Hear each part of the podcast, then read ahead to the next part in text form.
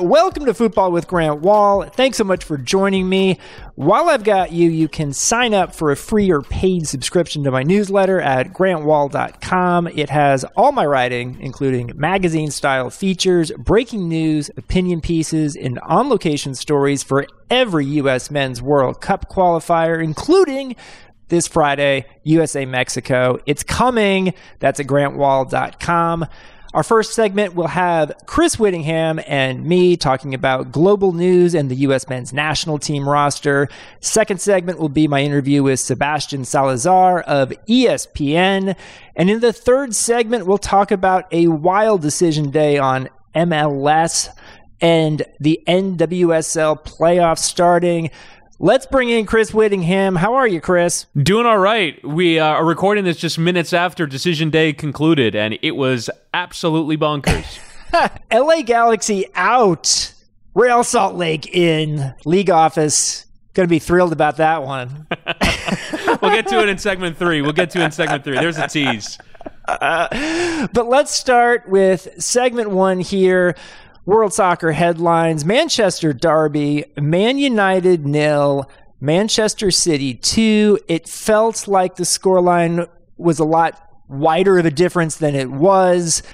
Man United was never really in this. No, and the thing when you watch it was I, heard a, funny joke from Max Rushden who uh, who hosts the Guardian Football Weekly pod. He said I tallied up my own xG for the game. It was Manchester United nil, Manchester City twenty seven, which is which is about how the game felt. And it was just so interesting to me that Man City in the second half almost seemed unbothered with scoring another goal, and they're just like one Cristiano Ronaldo moment away from it all of a sudden being a two one game, and they're having to sweat out the final minutes, but I think they just had the supreme confidence that Manchester United were not going to get anywhere near them. There was one volleyed effort from Cristiano Ronaldo, and other than that, Man City just played through them again and again and again. Pep Guardiola tactically outwitting Ole Gunnar Solskjaer by, you know, making sure the fullbacks get forward as the wingers were on to the wingbacks, tons of space in wide areas, and you just see the way that Man City played through the pressure. I'm not kidding, Grant. I laughed out loud at Manchester United's inability to press. When they tried to cause problems with like the simplicity with which Man City played through them was genuinely funny to me because you look at the lack of running that there is in that forward line, they're just not going to cause Man City any problems. They didn't lay a glove on them. It was an easy victory, as easy of a victory as Manchester City will have all season, and it happened at Old Trafford. And the Manchester United fan friends of mine, when I talked to them, my, my uh, my main one, Brent Maximin, who I, I, watch a lot of games with, is is fun to follow on Twitter uh, with his United commentary. Just he, he thinks it's almost farcical at this point, following this team, which doesn't seem to have a real plan, long term, medium term, at all for the club, and has brought together a lot of individuals who play like a group of individuals. And it's kind of shocking, actually, at this point, that Solskjaer still has a job. As of right now, we're recording this, he still has a job. And I, I kind of get the sense that people aren't expecting him to get fired overnight. Antonio Conte, who would have been the guy you would think Man United would have hired, just got hired by Spurs. And I don't really have any confidence in the Man United hierarchy to get a good replacement in there at this point. Zidane doesn't want the job. Uh, Ten Hag from Ajax, I don't think you're going to get him out of Ajax right now. Like for the amount of money that Manchester United has, this is a pretty embarrassing situation to be in. And you hear Gary Neville on Sky saying, I don't think that this hierarchy have any interest in sacking Ole Gunnar Solskjaer right now. And it's crazy because you can just see how they're outwitted when you watch the games and how far away in terms of management Manchester United are from their competitors. Like they their competitors are much and that includes West Ham United who are managed oh, by David Moyes. And so they are miles away in terms of management. And you just see he's had years and if anything this year has been a regression in large part, in my opinion, because of bringing in Cristiano Ronaldo. They're trying to adjust around him. They changed from the 4 2 3 1 that they've been playing for years, and they basically recognize we need to try and figure out how we get more defensive solidity while still having Ronaldo out there, and they're trying a bunch of things that aren't working. And so their overall plan, I think, eroded this year. They bought Varane, they bought Jadon Sancho. Fabrizio Romano did a really good piece on the Ronaldo transfer. When it came about, United were looking into buying a midfielder. They could really use one right now. They started with Fred and Scott McTominay again. They need better than those two in the center of the park.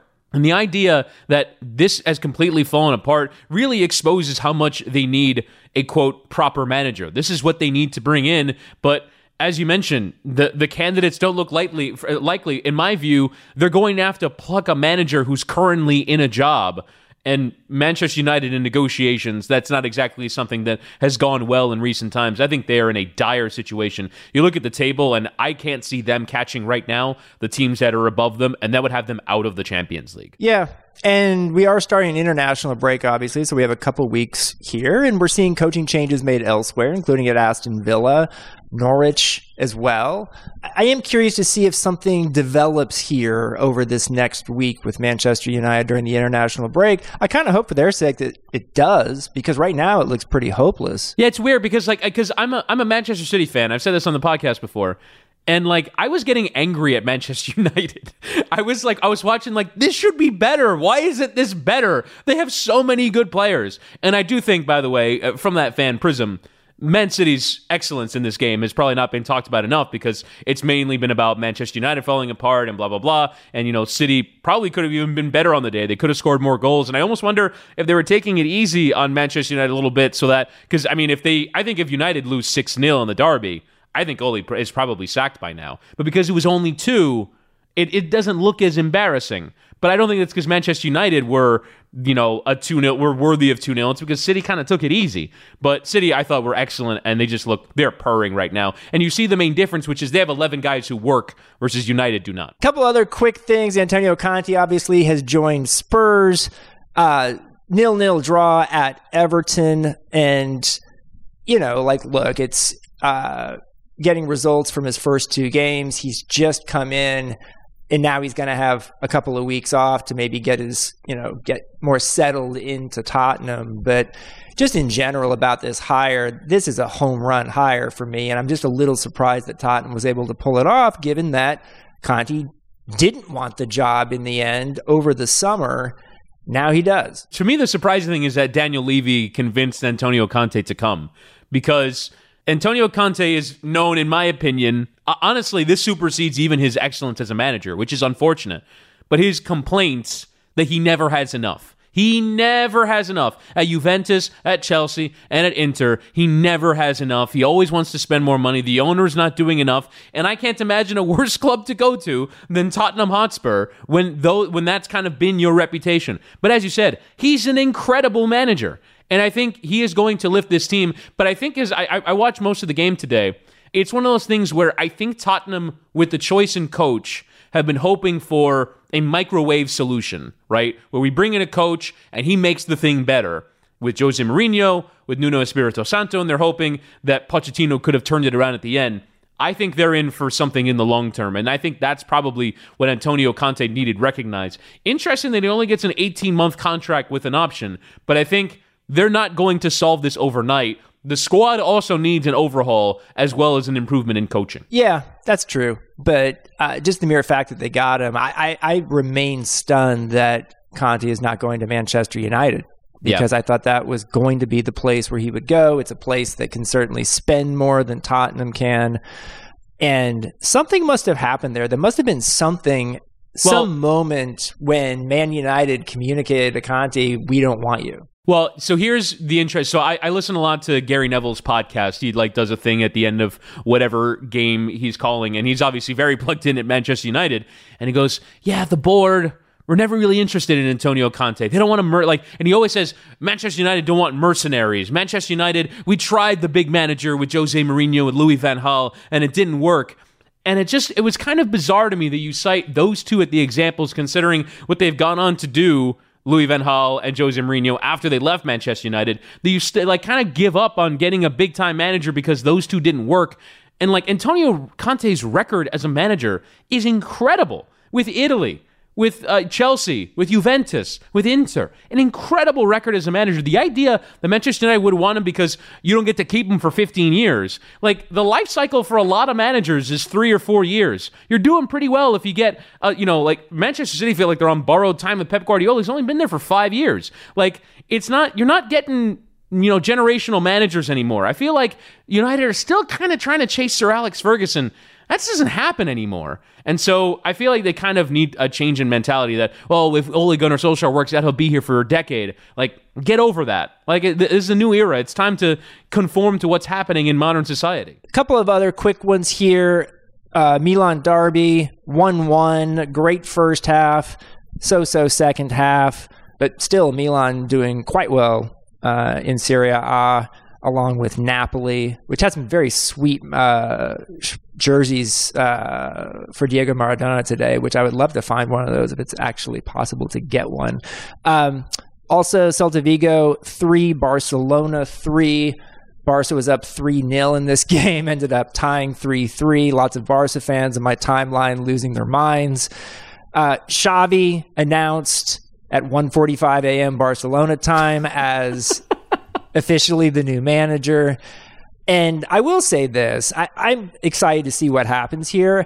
I'm a big Xavi guy. I think this is going to be really difficult for him from a soccer perspective, just given what he's got to work with, the financial problems at the club. From a vibes perspective, I love it, and I think that part could be really cool. And sounds like they're going to have uh, the stadium open for fans to come and, and that could be a really cool scene to see how many people show up for the announcement of Xavi as the Barcelona manager.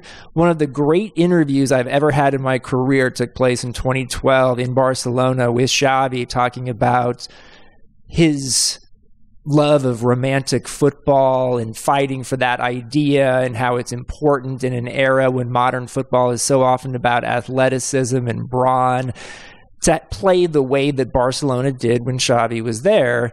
The question is now, can he oversee that as a manager? Well, at the very least, compared to some of the other player legends that have become managers, uh, he has some experience. And, you know, there's like one clip that went viral of his team in Qatar you know, with a beautiful back to front move that looked like exactly the kind of style that he wants to implement. But he probably has the best players in the league that he's in. But he still managed to get a tune out of him. And it's also interesting mid-season, in the middle of a Champions League campaign, in the middle of international breaks, to really be able to get your team on the training ground and implement something like this. But you're right. It, it, certainly makes them more interesting. They certainly, probably at this point, kind of have nothing to lose just because the situation is so dire they're not in the Champions League positions heading towards next year. And Barcelona could use an emotional lift right now. And hopefully, they are a better watch now going forward as a result of Xavi taking over. Interesting, just to further highlights the financial issues, they're actually splitting the cost of the buyout at his Qatari club with Xavi. Barcelona don't have any money, which again, if you're talking about imp- improving this play this playing squad for Xavi, Probably not going to happen in the January window given the current state, but it'll certainly make them more interesting to watch. It is okay though because Xavi won the lottery in Qatar. I don't know if you saw that a while back. I'm sure that was random. I'm curious to see how it goes for him because he's kind of turned it down for a little while. Could have turned it down this time, didn't. He's taking the job. We'll see what Xavi can do with Barcelona. I'm curious from a U.S. perspective, will he like Serginho Dest as much as Koeman did?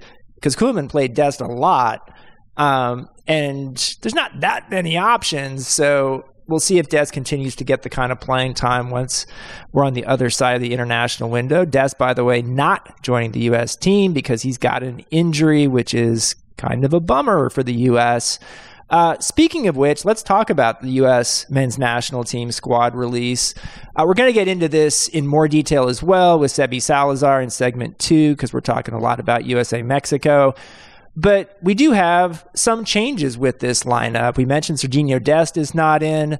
Also, George Bello, Luca de la Torre, Matthew Hoppe, Shaq Moore, Gyasi Zardes injured. And also, interestingly, maybe most interestingly to me, John Brooks not called in to this team at all. And he ends up issuing a statement saying, I've got to do better. My form has not been good with the U.S. men's national team. I'm feeling better after my Champions League performances recently. Um, so this is an interesting one for me because I agree, John Brooks has not been great with the U.S. when he's been in during qualifying, but I still don't totally see why you don't call him in at all. It's not like the U.S. has some group of center backs that is world class. I guess the one question I would have about Brooks is is he a guy that if you bring him in, you have to start him? I don't know. Uh, I, I think you can probably make an argument that that that would kind of be the political dynamic if you brought him in. But I also disagree slightly with the notion that you know he is better than the center backs that you called into this camp.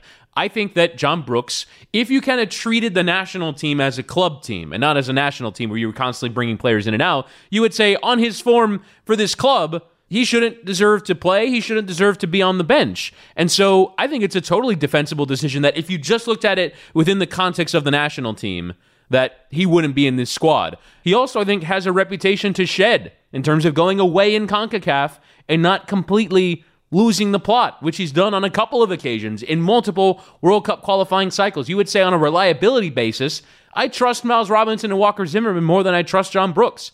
And that's just the case of his performances with the national team. So, in my opinion, I think this is the correct decision from Greg Berhalter, and we'll see if he can recover and be back in the fold by the end of the qualifying cycle. The biggest single question for me is why is John Brooks better at Wolfsburg than he is with the national team? And I know he's had some decent performances at times over time with the national team. I know he's had a little bit of an up and down situation at Wolfsburg, but over the long the long haul, I think Brooks has been better at club level than he has been for the U.S. national team. I don't know if that's connected to travel and he doesn't travel well or, or something else, but it, it's still a lingering question for me. And it is true. I, I think Miles Robinson has earned sort of the put him in there in pen in the lineup at this point. And then the question is, who do you play him next to? In this roster, uh, maybe Walker Zimmerman, maybe Chris Richards. Uh, I, am curious to see what decision gets made there because in the you know you've only got two games for the U.S. in this window, not three. So theoretically, you should be able to play your best possible team in both games. Agreed. And th- th- this is not the time to start experimenting. I think this is the time to pick.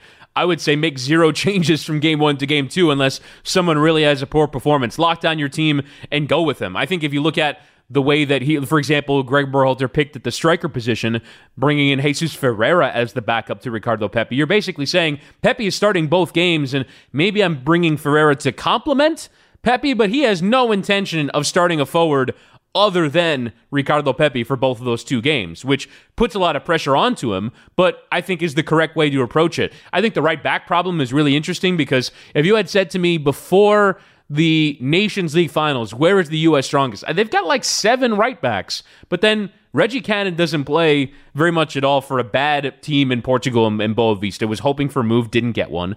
Bryan Reynolds has been excommunicated by Jose Mourinho at Roma. Was pinned for a massive defeat in a Europa Conference League game. He's not playing at all, so you can't really call him in. Eh, Shaq Moore, I, you know, I don't think has been great in a U.S. shirt. And you go on down the line, and all of a sudden it's like, hang on a second, who's starting at right back against Mexico? And right now the favorite would be DeAndre Yedlin, who, I, while he has figured in the national team in these, in these last two windows. I think if you said a year ago, hey, this generation of U.S. players, like I don't think DeAndre Yedlin was being included as a regular in the national team, and I think that it, it's a fair shock that he's all of a sudden become the first choice right back. No, it's a great point. I, I'm actually kind of fascinated with this phase of DeAndre Yedlin's career because he basically starts every game for Galatasaray in Turkey, which is a really interesting place to play, but there's a lot of pressure on you. So that's a good sign for him that he has earned that uh, that spot has performed well. And, to be honest, I think has performed pretty well with the national team when he's come in. Yedlin was a big part of the comeback in Honduras, which has put the U.S. in a position right now that they're on track for the World Cup. If if that game hadn't turned around, with Yedlin being a pretty significant part of it, we may be talking differently about this U.S. men's national team. I do want to mention Joe Scally finally getting the call in uh, which probably should have happened a while back, but here he is. Do you think he might actually play some? You would think Antonee Robinson would be the starting left back for both of these games, but you never know. Well, Joe Scally has also played some at right back with Mönchengladbach. And so if you need, as, as he did at the weekend, by the way, in a 1 1 draw away at Mainz for Mönchengladbach. So Joe Scally, right back, maybe? I mean, but again, the team is already so young. The notion of bringing in an 18 year old as the solution to another problem is just, it, it, it does kind of get to a point where it's like, all right, how many teenagers are they going to play? And, and, and I know like I shouldn't really be in this mode. Like, I do think for Mexico, you're picking DeAndre Yedlin, but I don't know. Like, uh, you can't take any game lightly. And so, do you experiment with Joe Scally away at Jamaica because you think it's an easy game, and then all of a sudden it's his first game in CONCACAF and he can't, you know, get out of his own way because he's not used to this style of play? I, I don't know. I don't know when you, when all of a sudden you, you start experimenting with Joe Scally, but I mean, he certainly deserves it on the evidence of starting every week for a big club in Germany. The other question I've got is Christian Pulisic. How hmm. many minutes can you play him, given this is a guy who has not played beyond some mop up duty in a couple of games for Chelsea. Yeah, and I, I heard a, a, couple of roster breakdowns, and it was interesting that maybe the five subs rule comes into play here. That maybe in a previous window you'd never think about starting a player that you'd intend on playing 90 minutes, but maybe with the five subs rule, Christian Pulisic can give you 45 minutes. What if they're the first 45 minutes? I think it's more likely he gets used in a super sub role. It would certainly make some sense. Came on late in the day for Chelsea in their 1 1 draw against Burnley and played, uh, I think it was close to 20 minutes in their game against, it was 15 minutes in the game against Malmo in the Champions League. But I, I think if that's all he's given, he's played 20 minutes of club football since the last time you had him. I think he's probably a sub in both of these games, but a hell of an option to bring in off the bench. And I think you trust whoever that front three is going to be. My guess is it'll be Aaronson, Pepi, and Weah in the game against Mexico, and then you can bring on Pulisic to change the game. You're forgetting Paul Arriola, my friend. Listen, Greg Greg Berhalter loves him some Paul Arriola, so I would not be stunned if he played in the game either. That's it for segment one. Chris will be back in segment three to talk MLS and NWSL. Now, here's our interview with Sebastian Salazar. Our guest now is my friend, Sebastian Salazar of ESPN. He's the co host with Herculez Gomez of the excellent show Futbol Americas, which you can see on ESPN Plus. Sebi also appears on ESPN FC and does play by play with Julie Foudy on ESPN's U.S. women's national team games, among other things. Sebi, it's great to see you. Thanks for coming on the show. Hey, thanks for having me. I've uh, I've listened to the show for a while, so as I was telling you before, it's always cool to to appear on a show that you that you've listened to. I love it that we actually have listeners. I, I just get excited about this, uh, who then come on as interview guests. But um, so we're recording this on Friday night. It's coming out Monday, which means it's USA Mexico week in World Cup qualifying. And for you, as someone who pays close attention to soccer on mm. both sides of the border, what does this week mean to you? Well, I can kind of give you the personal side of it first. You know, I'm I'm very much split. My my dad is from upstate New York, kind of rural western upstate New York, and my mom's from Mexico City. So even our household is is very much divided. My, my dad is, is a fan of the U.S., no doubt about it. He came to soccer late, but he's a huge fan of the game, and the U.S. is his team. My mom taught me the game, and she loves Mexico, and she doesn't like their rivals. You know, the U.S. is, is one of their rivals. So it's a it's a strange week on like a personal level um, because you feel a lot of conflicting emotions, and and I think that's kind of the, the center of the rivalry. In terms of where the rivalry is now, I just think it's a it's an amazing kind of intersection Mexico is, if we're kind of really honest about it, enjoying a great generation, but that's probably, if not at their peak, kind of coming off it. And what is the US team? The US is this kind of explosion of potential. And so you're kind of waiting for these two lines to cross. And I, I feel like on both sides of the border, we're, we're kind of like always wondering how close we are to that to that moment. Yeah, it's just a lot going on. What are you set to be doing for ESPN on Friday for the US Mexico broadcast? So we'll have, you know, pregame, uh, halftime, post game coverage, all that surrounding the match on ESPN2 as well as on ESPN Plus. They're going to simulcast it.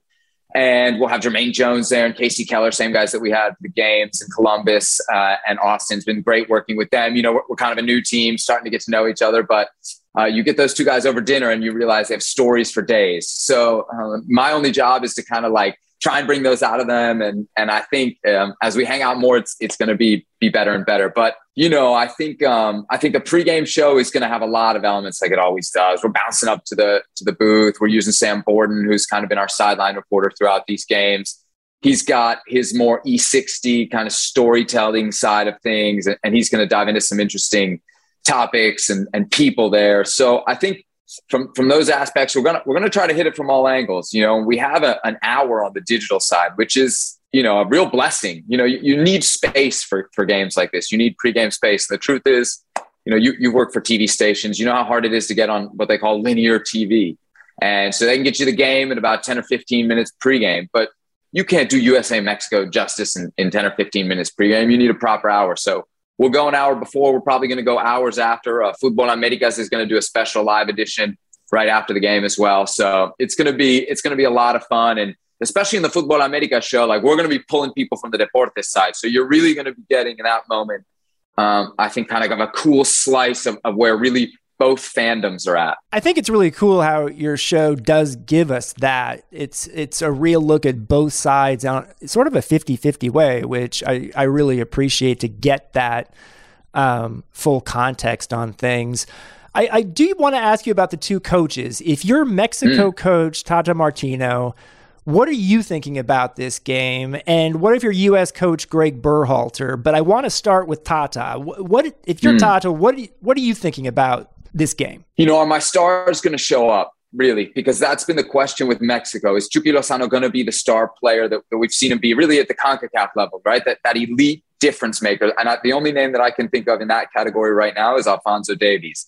But, you know, can Chucky Lozano be that type of player? Can Raul Jimenez be what he was pre-injury? Start to get some of those goals he's, he's beginning to score in the Premier League, convert that, you know, to the national team in a big, significant moment against the United States. And the other real serious concern is his back line. I mean, his center back position is is kind of a, a, rotating shop right now, and I think until that gets settled, there's there's real serious concerns from Mexico there. The other point that you know is kind of obvious. We, we talk again about this young team perhaps overtaking an older team. Is when when you look at the United States, they're they're scary. They're scary fast. They're scary physical from a Mexican perspective, at least. And so I think the the right combination in that midfield trio, which I mean, you tell me a coach that isn't like desperate to figure that out, right? Unless it's Ancelotti at Madrid, who kind of knows who his three are always going to be, provided health. Like if you figure the right three out, man, you know that's you figured out a big part of your four three three. He's got to get younger there. He's got to get leggier there um, because some of the guys like Andres Guardado are just are starting to show that they're just a little too old for the speed of the international game. So I think there's a lot of concerns from the Mexico side. Yeah, you sit first in CONCACAF, and that that maybe allows you to to tinker a little bit, to take some chances and, and get some answers in big games like this, which you can't really replicate elsewhere. But um, I, I do think from a Mexican perspective, there's you know, there's some warts under what looks like a pretty good qualifying run. So, what if you're Greg Berhalter? What are you thinking about from your perspective? Yeah, well, well, the number nine position, man, right? Like it's it's a position we talk about on Futbol Americas all the time. Like, why not with Herc, right? You're always going to bring up like top fives and this and that. But, you know, I think that's been one of the running kind of themes on the show is the top five at that position for the US. And, and I'm sure if you go back to the first one, I'm sure he's got Jozy Altidore somewhere in there, like number two or three. And you can just see how like how much change there's been since what we started the show not even a year, not even a year ago, seven, seven, eight months ago. So um, that position really is is not just unanswered, but he's tried so many different questions at it, like beyond Pepi. And so I think when you when you see Pepi in there for now, you think, great, listen, this kid's amazing, and and we hope the run of form continues. But you got to have other options. So um, I'm I'm thinking it's it's that's a, a big concern from him. What you're going to get out of your star guys too, you know, is, is Weston McKennie going to give you some of those goals that he's been scoring for Juventus? We talked about it on the show. He's so, to me, if, if you're Mexico, you're worried about him. He's a big game player. He's a set piece player. Set pieces for Mexico are really a, a nightmare, especially against the United States. They're a, for every Mexico fan, they're a hold your breath moment. So Weston McKennie is a scary player for you. And then Christian Pulisic, who in other games against Mexico and, and honestly for this U.S. team has been very quiet. You know, right. what are you going to get from him over 90 minutes, 60 minutes, 30 minutes, whatever you ask of him in that in that Mexico game, which is another big big question for for Greg Berhalter. What's the actual workload you can ask of of Christian Pulisic after what we've seen is now kind of cycle of him going to the national team, getting hurt, missing time with Chelsea. So, when it comes to your show, Futbol Americas, is it accurate to say that you're trying to do something on the show that we see a lot more of in Mexican media than in the US soccer media, which is to say, having polemica, debates about the sport here? Yeah. So, I, I, first of all, I wouldn't say it's probably like unique to Mexican soccer, right? I think you see that in a lot of different places. Sure. Herc's Mexican American. I'm Mexican American. Most of our production team is is Mexican American, Latino. So they watch ESPN Deportes. We see the content that comes out of Argentina, which is where we produce a lot of our content. But yes, the bulk of it, you know, Mexico City shows like Futbol Picante, you know, those are those are kind of institutions in Mexican soccer. They set the the narrative for what everybody is talking about, what's in the papers. And, you know, those are shows, I'll be honest, those are, that's a show that I've idolized since since I was a, a kid, you know, since it launched, not a kid, when I'm a much younger adult when it launched and, and being like, wow, this is this is something that I'm going to watch every night. And then to have some of those ideas and try and bring that into an, an English speaking setting and, and talking about the things that, you know, folks north of the border care about, right? Like doing it towards MLS and doing it with Liga MX, but in English, national teams as well, the women's national team. Um, I think it's a good, you know, it's, it's a good experiment, right? Like we're doing something that is maybe different and seeing if there's a market for it. But I think it's also an honest clash of cultures. Like this is something that um, as more and more you know people from Mexico and a Mexican descent end up in the United States, things are going to come with us and come with our parents, and and I think there's going to be an influence. And you know, I hope that this is one of those influences, and this is one that is you know for the better and really enjoyment of the people in this space. So, what has the, some of the response been from some of the establishment American soccer organizations, MLS, U.S. Soccer groups like that? To some of the criticism that does come up on your show. Yeah, no, I think um, I think we haven't had like that big blow up moment yet. You know, I think Herc and I, when we started the show, and I'm sure you've had these um, interactions as well. Um, we're kind of like, all right, when's that coming? Because we're going to be, you know, right on that line over and over and, and over again. And we, we knew what we wanted to talk about. We knew that there would be times when we kind of um, wanted to focus on things that maybe uh, organizations would prefer ESPN not focus on. I think that's really the power of the show is the platform of ESPN, right? It's it's not. I mean, I'd love to think that it's the things that we do that are unique and different, but having that platform is really what what serves the show. And so, in some ways, when you say something on the show, you know it's going to get out, right? You know it's it, people are going to hear it, and it's always interesting, right? Because you can tell people aren't listening to the podcast or watching the show live, it's always when the tweet goes out, and that's when you get, you know, I know you know that. It's when you get that email, when you get that that phone call.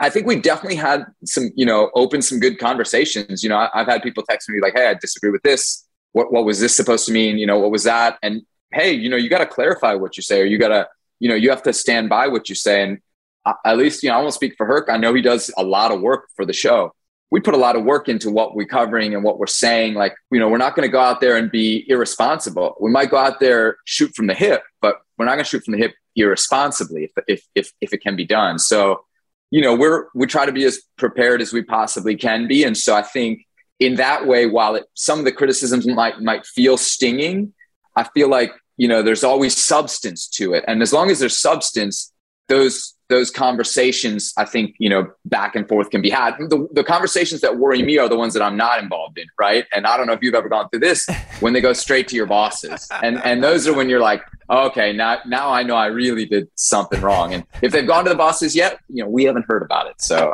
so we'll leave it there. It's funny because back when I was at Sports Illustrated and I co-hosted a video show with Luis Miguel Echegaray, who's now at mm-hmm, CBS. Mm-hmm. Killing it. Killing it. You know, we enjoyed it and we had an issue though sometimes finding stuff that we disagreed on because like we wanted mm. to create some debate on the show but then like even the stuff that was sort of occasionally a a critical viewpoint towards something we kind of still agreed like how do yeah. you and, and Herc come up with what you're going to talk about on the show, do you go out of your way to find some things that you and he disagree about? Well, we follow each other on Twitter. So I think that's like a perfect place to start, right? You tweet something out, you immediately disagree with it. Instead of quote tweeting it, you just, you know, you put it in the, in the, we have a WhatsApp chain and hashtag save it for the show, you know, and then it's like, boom, it's a topic on Monday. Um, so I, I think let, let, me speak about on the first point is that you know the, the Herc the, the, chemistry with me and Herc I think is unique. Like we've worked together on so many other things, and I think uh, I was talking about this the other day with somebody. You know, we're just about the same age, very similar backgrounds. Um, in some regards, very similar upbringings, especially when it came to like soccer and club soccer, but extremely different, like you know, viewpoints and and also like real world experiences, you know, being a, a, teenager where he was versus where I was. And, and so we're like predisposed to care about the same things, but also predisposed to come at them from like totally different angles. And so um, I think to the other point is like, you know, what are we picking? Are we picking things that are like, you know, I think any any topic you can make a good debate if if you really invest yourself in in the point. Um, there are things that for me are very. If I see something uh, you know, that I'm very hot about, I'll put it in the WhatsApp chain. Like, I can't believe this. And if Herc bites, Beto or Rafa, our producers, know, bingo, like, okay, A block, B block. And so, and he does the same to me, you know, and sometimes he'll do it in, on Twitter and you, you, can almost see him like luring me out sometimes.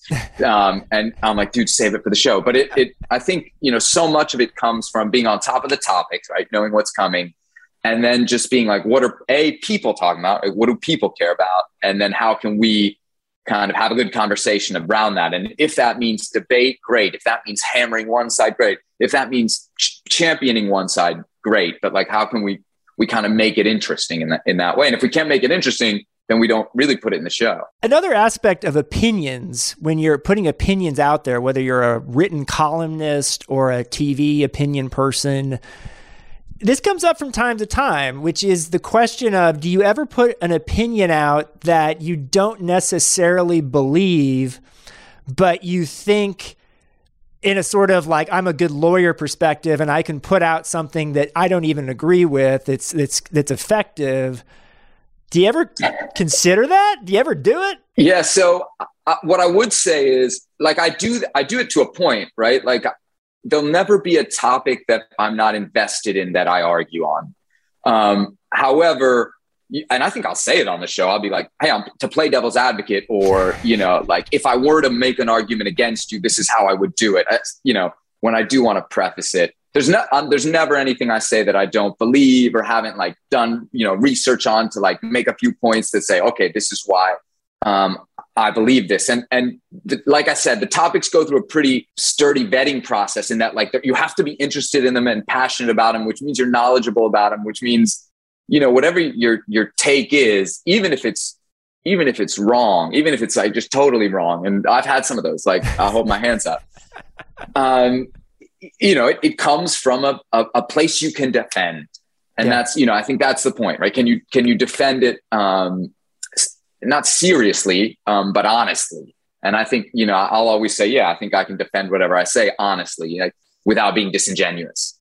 Nah, that makes sense. Um, so you're obviously a very versatile guy in what you do for ESPN. When you host ESPN FC, which is a different show right. from Football yes. Americas, how different is that for you? Totally, it's totally different. Yeah. Um, I mean, one, just the content matter is is you know the subjects that we're talking about are, are totally different. ESPN FC has very much the whole soccer lane, so European, um, versus what we do, which is very intentionally almost stay in our lane, but really spend time in it. Right? Like we right. don't really do. If we do Champions League, there's got to be a oh Ajax advanced with Edson. Like there's got to be a tie to our region. We're not going to talk about PSG City and Messi versus whatever. It, you know so um, FC gives you those those huge topics to read them, even even to so basic like a Messi Ronaldo. Those those things to kind of chew on. How great was Messi today? Um, and those conversations are are super fun to be a part of as well. Um, they're not for me, if I'm being honest. You know, they're not. You know, the Messi versus Ronaldo. I think is anybody that's you know anybody can feel that in their gut. Um, you know, I grew up. I didn't grow up with European football first. You know, I grew up watching the um, X on Univision. I mean that my mom introduced me to the game. Like I, I didn't know about Europe until later. I mean, I, I remember running home on like ESPN and taping Dutch league games on like Tuesday afternoons after school because th- that was the soccer you'd get. But um, I didn't grow up like a, a, huge diehard of the European game. So to me, when I host that show, it's um, I think in some ways it's it's it's easier because I'm really almost like learning there too, right? I'm I'm teeing up the guys like, hey, tell me this, tell me that. Um, I really lean on their expertise, and the cast there is so so like such an amazing just compilation of resumes. And so you add all those guys together and their crazy personalities and the freedom that they've been given. Because ESPN FC is really like what it is because of how it's produced, right? How it's run.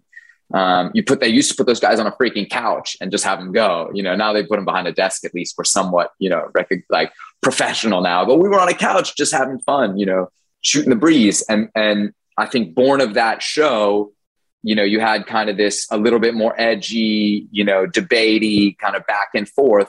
And I think really, if we're being honest, you know, Futbol Americas is, is born of and modeled after a lot of things, but it's, it's really very much spinoff might not be the right word, but something like that of, of ESPN FC because our, our attitudes and our viewpoints and our willingness to, to kind of go at things, I think is very similar to F, FC, where like on ESPN FC, if Manchester United has a bad day, it's it's kind of like a, a, good day for the show, right? It's a it's a day where we can really sink our teeth in, and and I think we definitely take that approach towards towards our stuff. Hey, if it's a good day, we can have a great show, but if it's a bad day, we can have a great show too. I find it fascinating that you say your mother, who was born in Mexico City, got you into the game of soccer, mm-hmm. and I don't know if that's necessarily the most common thing or what people might yeah. have expected. What was that story? so my, you know my dad i mentioned he grew up in, in western new york in the 50s and 60s he was born in 1949 so soccer wasn't a part of his life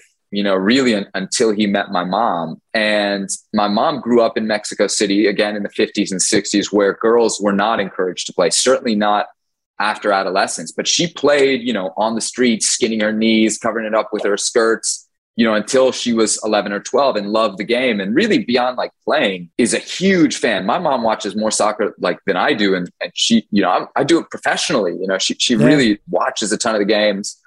Her grandfather took her to Club America games before Azteca was built when they used to play where Pumas play now, the, uh, the uh, Ciudad Universidad uh, down there in Mexico City.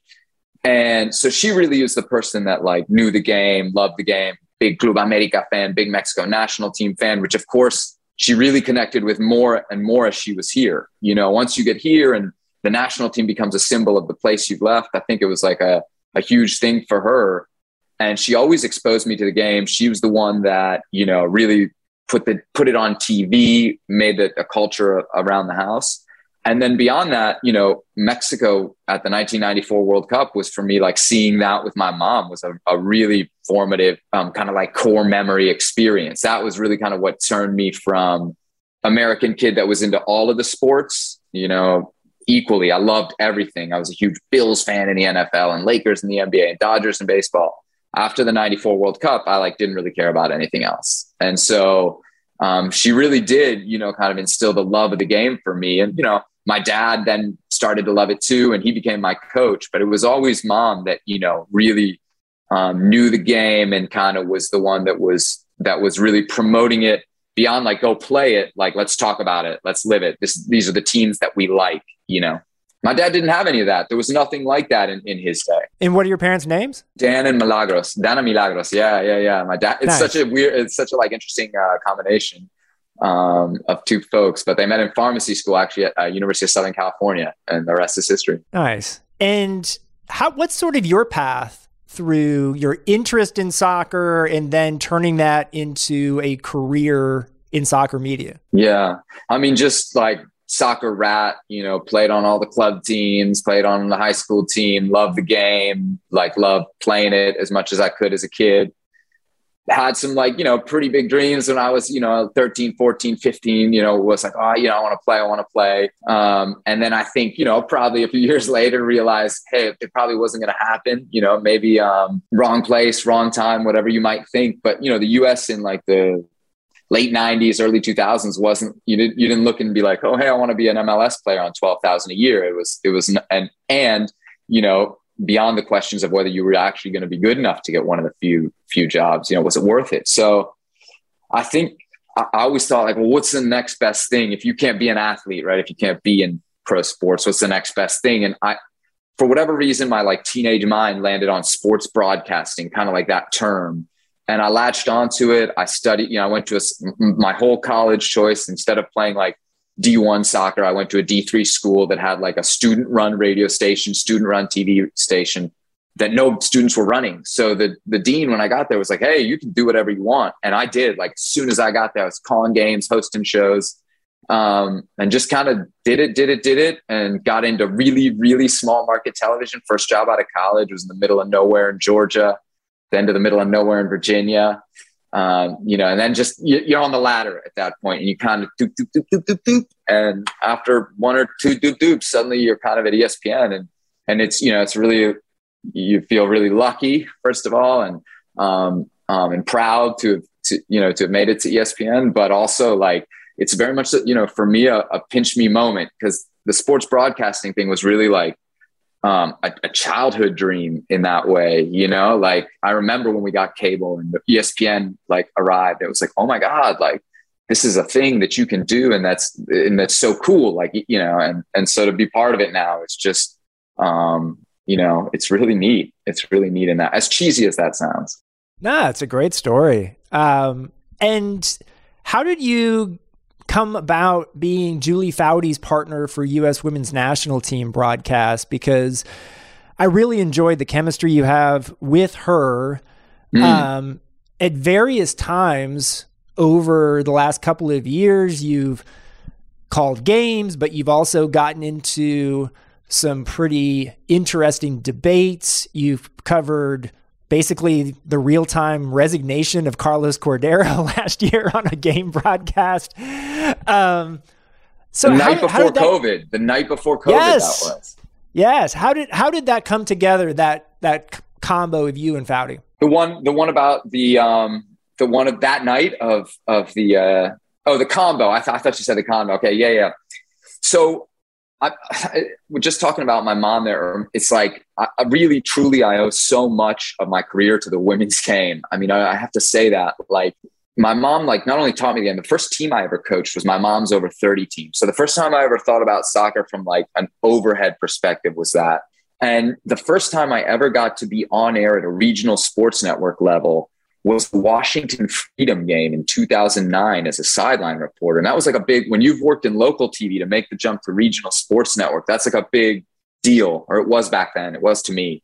Um, and so I'd always kind of then from then on, and being in DC, you know, Montgomery County, I'm right there, you know, where the Spirit are now. Um, I'd always just kind of had an interest. You know, we'd, we'd always kind of gone to games. We'd always kind of followed the freedom. And then, you know, when they left, you know, the DC United women, they had a team and we knew some of the players from, you know, mom's friends, their daughters and stuff. So it was, um, I was always kind of following the women's game or what was left of it and the national team. And I think, you know, the opportunity at NBC in 2016, where the, I think the first time we hung out was dinner in Brazil, right? In the Rio Olympics um, that was you know the first time that anybody's seen me at a national kind of international level. Um, and that was covering the, the women's team. So i think when i got to espn it was really kind of off the shine of that olympics if that makes sense. Um, and and so i think it was very obvious that i would do something with the with the national team. I think at the time ian was calling the games. And then i think it really just boiled down to like ian had too much stuff going on and and the, the, the cross, you know, cross Atlantic travel was too much. And they were like, oh, well, Sebastian's around, like, let him do it. And I think that, you know, the truth about me is like, I'm not as good of a play by play guy as Ian Darke. And I'm probably never, I know I'm probably, I'm never going to be. But, um, you know, I really loved and lived the women's game for a while. And I think the first thing that fans liked about me was just that I would like talk about where the players played club. And to me, that was so natural because that's how you broadcast a game. But for me, it was I knew it because I'd been calling Houston Dash games in 2014, you know, and they so I knew all these players and and and I know where they'd been and, and some of their stories. And um, I w- just did it as I would have done any broadcast. I think I just happened to be armed differently than than most other people who who did it. And you know, when you're working with Julie, you kind of can't go wrong. You know, you you got you got literally the person that wrote the book. You know, it kind of uh, metaphorically. So you just let her um, you know, see what she's seeing from a, a, soccer perspective. And then from some of these other conversations, like unfortunately or unfortunately, they're, they're happening right now in, in women's, in and around women's soccer. And like, if you try to host a national team broadcast and not talk about it, like that's disingenuous to the, to the, you know, I'm, I'm trying not to ever be like, oh, I'm a too serious of a journalist because that's maybe not what I do. And I don't want to be held to that standard, but come on, like we got to, we got to talk about what's happening around the women's game as well, because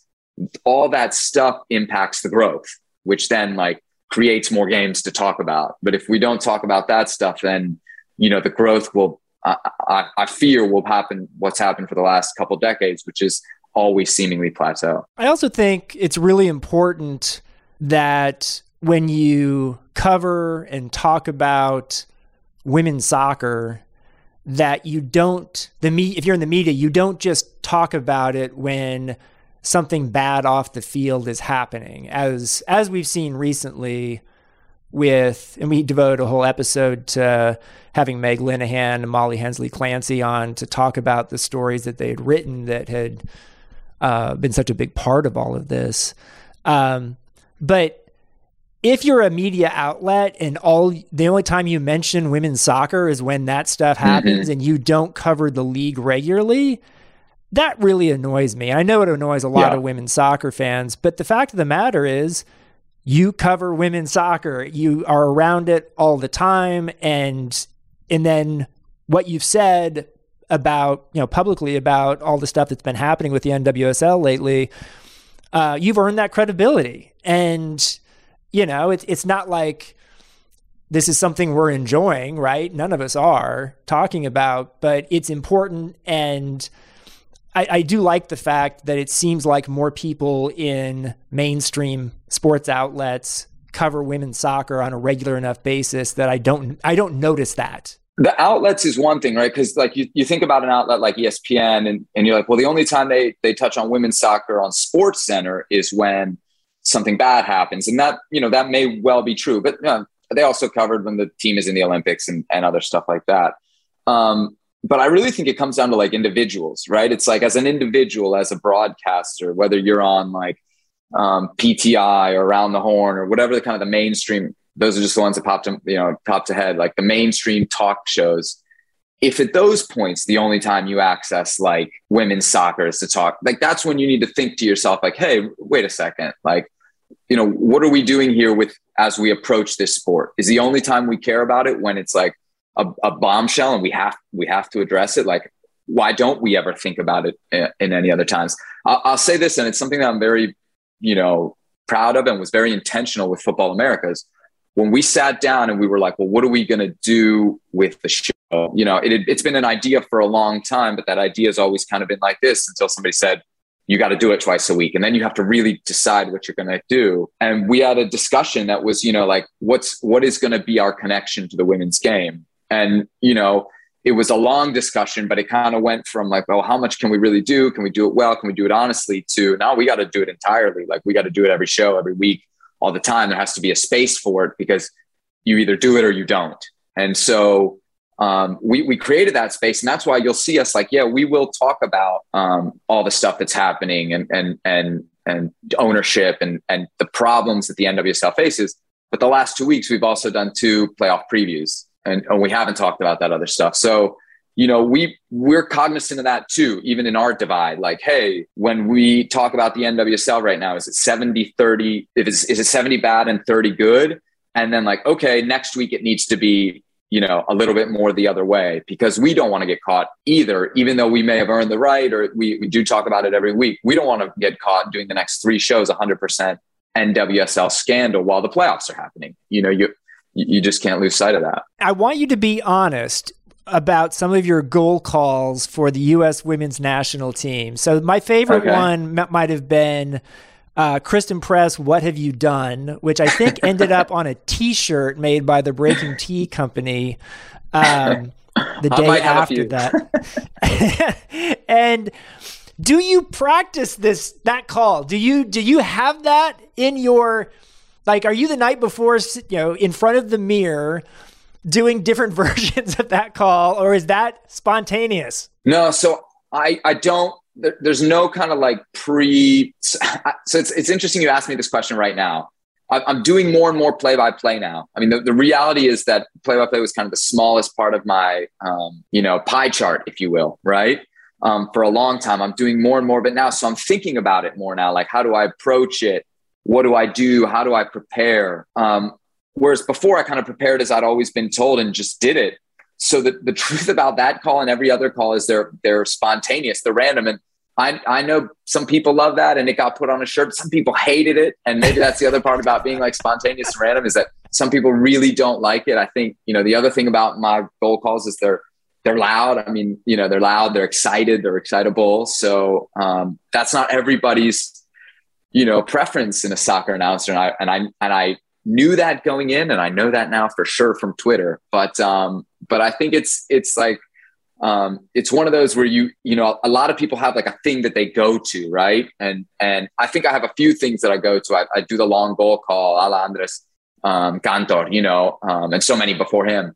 But I, I, definitely do that a lot in english which which is different. But i i think really you just got to like feel it in the moment. And if you go back and watch that christen press goal it really was a like it really was a like oh like, oh, what, like, what did you do? Like, whoa, like, that's not a thing I see every day. That's, and, and maybe that's also the thing is like, dude, Grant, I have literally watched soccer my entire life. So my entire life has been calling games like, oh, I just missed it. Ah, you know, doing all of that. And so I think you, um, maybe the better goal calls, the ones that the people like the, what have you done? Um, that's something you would say sitting around the couch or some version of that. Like, um, and so maybe that's why um, it resonates with people. But the things that come out aren't always perfect either. So, you know, um, when you don't plan them. So maybe in a year you'll ask me and I'll say, no, like I do have some things.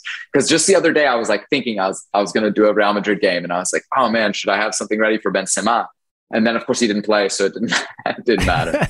but I didn't, I didn't, I didn't because I was like, I don't want, you know, I don't want it in my head. You know, I just wanted to, to feel natural, but, but I'm on the fence. My problem is, is that if I called, uh, did play by play for a game, I would say something like, "That's Benzema with an extortionate attempt on goal," like, and then I would get in trouble, and and you wouldn't want that.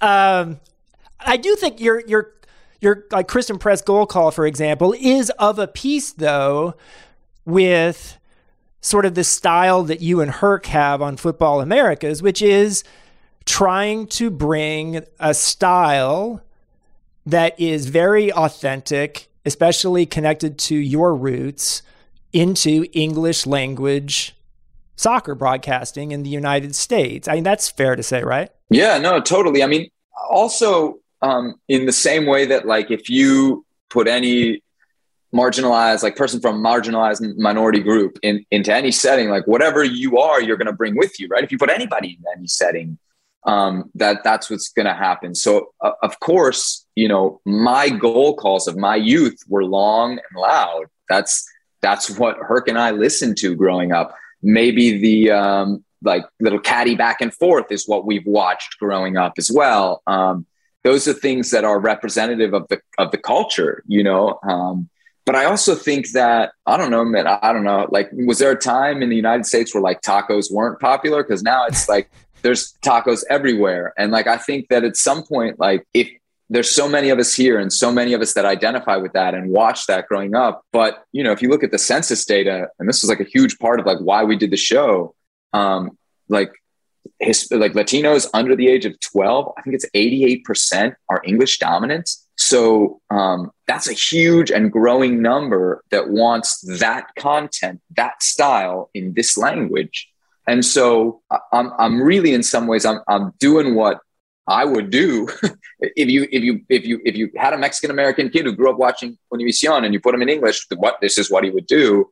But I'm also, I think, um, kind of taking some of the stuff from that and introducing it to a market that did hasn't had it before. Some people will like it, some people won't, um, and then also including that that new this whole new you know part of America, which is like, hey, you know, oh yeah, like I'm I'm Mexican American, but maybe I don't speak Spanish, or my Spanish isn't that good, or what, or whatever the case is, or or or I grew up deep in the culture or not deep in the culture. You know, I grew up in Washington D.C. That's super different and and mixed than somebody who grew up in El Paso. You know, so like you can say Mexican American, but um, but it, it can mean a million different things.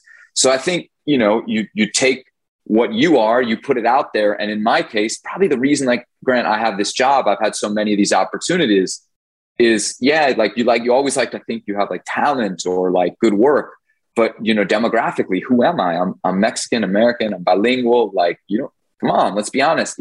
ESPN wanted that for a reason. Why? Because they can read the census too, you know, and so like they're they're also looking for something when you know they give us these opportunities. I think, right? They didn't they don't put us out there to to do to do an English accent. Like that would be weird on a lot of levels. But you know, you have that. Other people do that and they do that amazing. But you put me there, like you probably want me to do what what reflects my upbringing and the, and my culture, whatever that means, you know. We're winding down here with Sebastian Salazar. Really appreciate you taking the time. Um, there's a lot going on right now, sort of shaping the future of soccer television in the United States. You know, just we're going to find out here, maybe by this time this runs, we will have found out who's gotten the English Premier League rights for the next six years.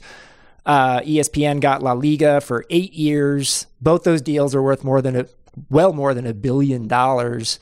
I know. Um, like where are we going with this is there is like if, if you and i are talking in 5 10 15 years what's soccer like media and, and fa- fandom in america gonna be like well i think you know just like from kind of how i see it uh, from the inside is you see each network kind of positioning itself, or I hope they are, because this would be great from a, a consumer's perspective, but like as the home of international soccer or the home of club soccer or the home of like big event soccer. And I think there's enough.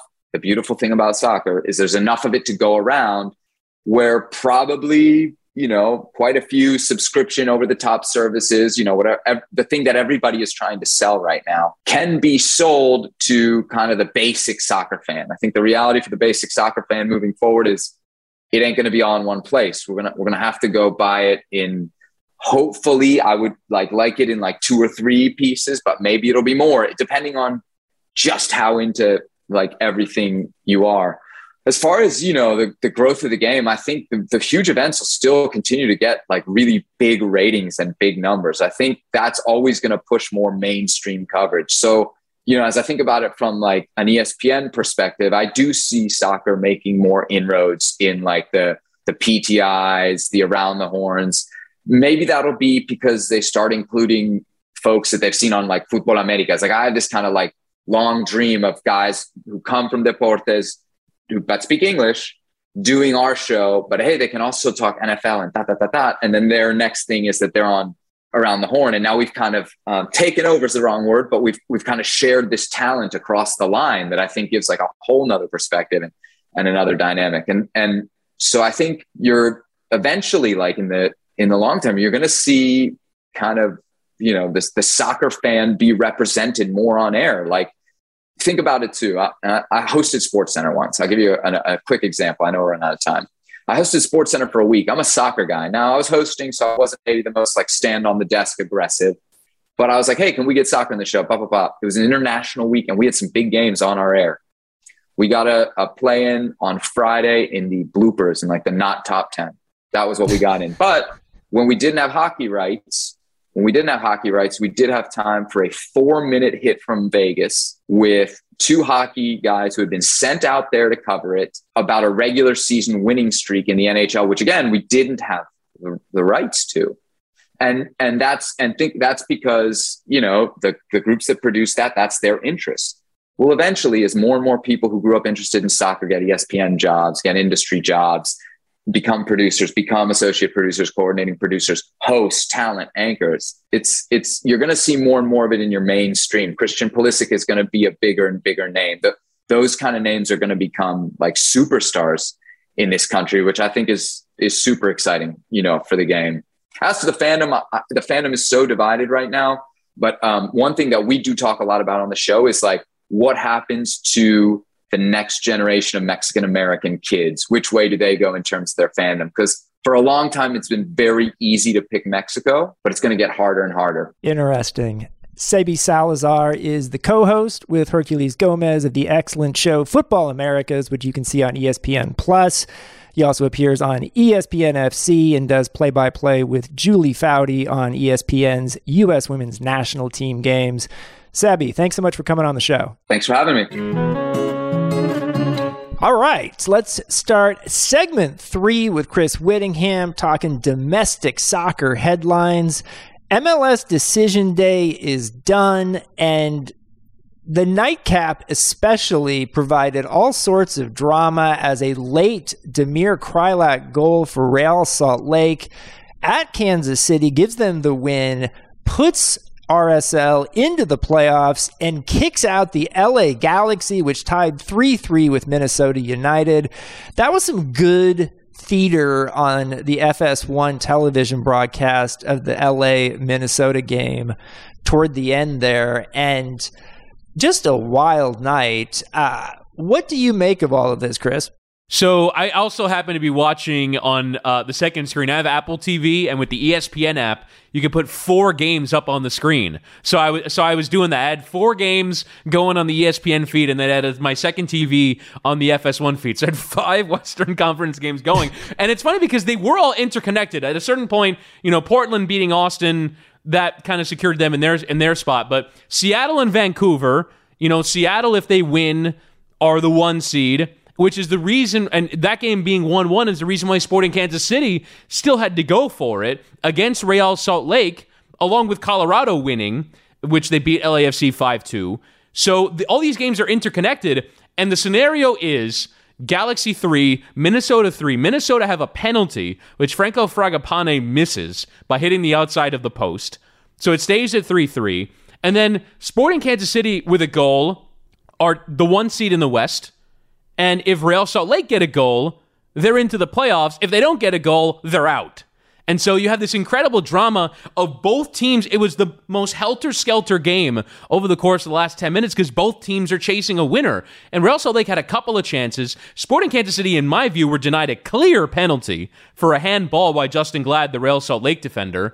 But they checked it on VAR. They determined it wasn't a handball. And then on 95 minutes, overhead kick assist to Damir Kreilach who scores, and then on the FS1 broadcast, you see the Galaxy bench getting the news, and they're like, oh my God, we got to go get a goal now. and so they have six minutes of stoppage time to go get a goal. Chicharito had a decent chance. Would have been his hat trick if he got the goal. But all of a sudden, it actually turned into a playoff game because if the Galaxy scored, the Minnesota would have been out. And so it was pure, pure, pure chaos. But to me, the ultimate takeaway is the Galaxy out and they only won two of their last 15 games. This is a season meltdown.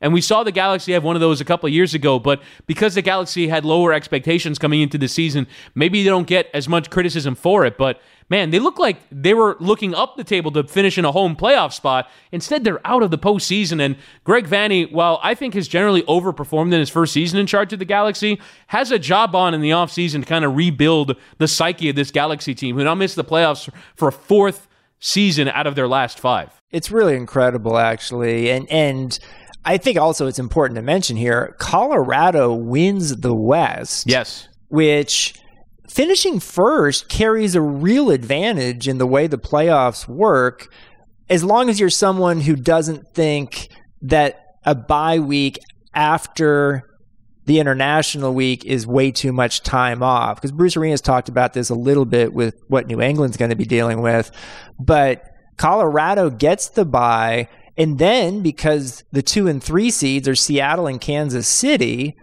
those are the teams that are expected at least to to face each other in uh, the next round. But we'll see if they can get there. You never know what might happen. But the bracket itself, Colorado's got a nice looking bracket for them.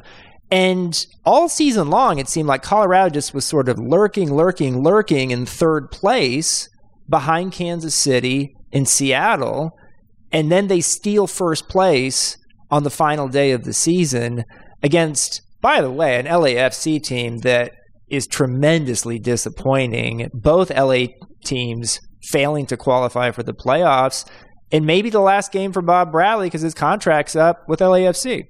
Yeah, and I'm just kind of looking back at the last time we had this playoff format back in 2019, and NYCFC went out at the first hurdle against Toronto FC. LAFC progressed, but then they lost to Seattle. So, yeah, I mean, being the one seed with that much rest might not be a good thing, but Colorado's season has been absolutely incredible, especially when you look at their team there isn't really that talismanic figure that gets you through a season when you're struggling and you got to get a goal. We turn to Raul Ruidiaz if you're Seattle. You turn to this year for Kansas City, it's been Johnny Russell and Daniel Salloi. If you look at their goal scorers, there's not really a player where it's like, oh, wow, Michael Barrios has got 20 or Jonathan Lewis has got 20. They just have a bunch of really consistent players, and actually a lot of players that they've reclaimed from other MLS teams. And it's been interesting because down the stretch, they've always had a game played more than Seattle and Sporting Kansas City.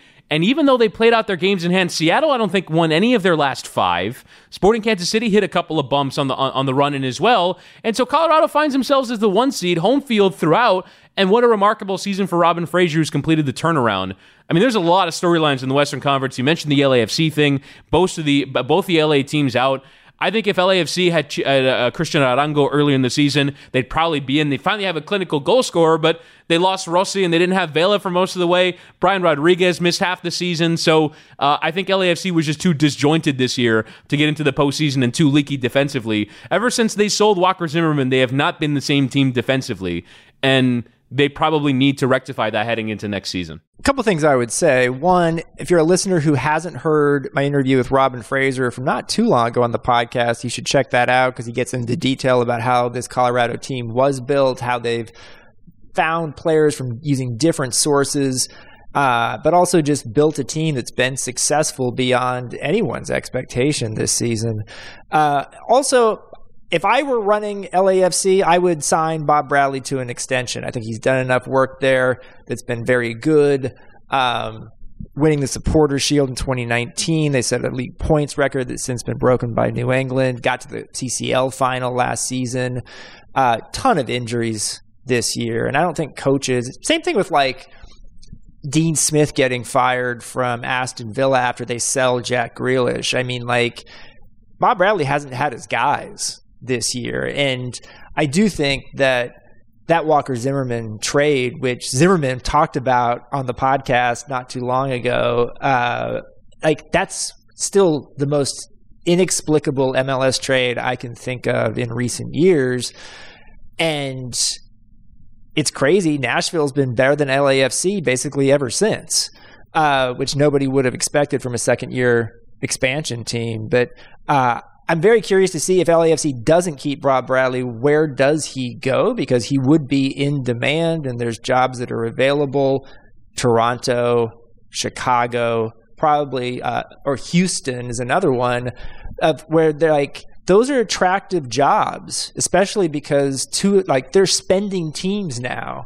Um, Chicago and Houston more recently because they were bought at current market values by new owners who spent a lot of money and, and want to see those teams start doing well. So I'm very curious to see what happens with Bob Bradley.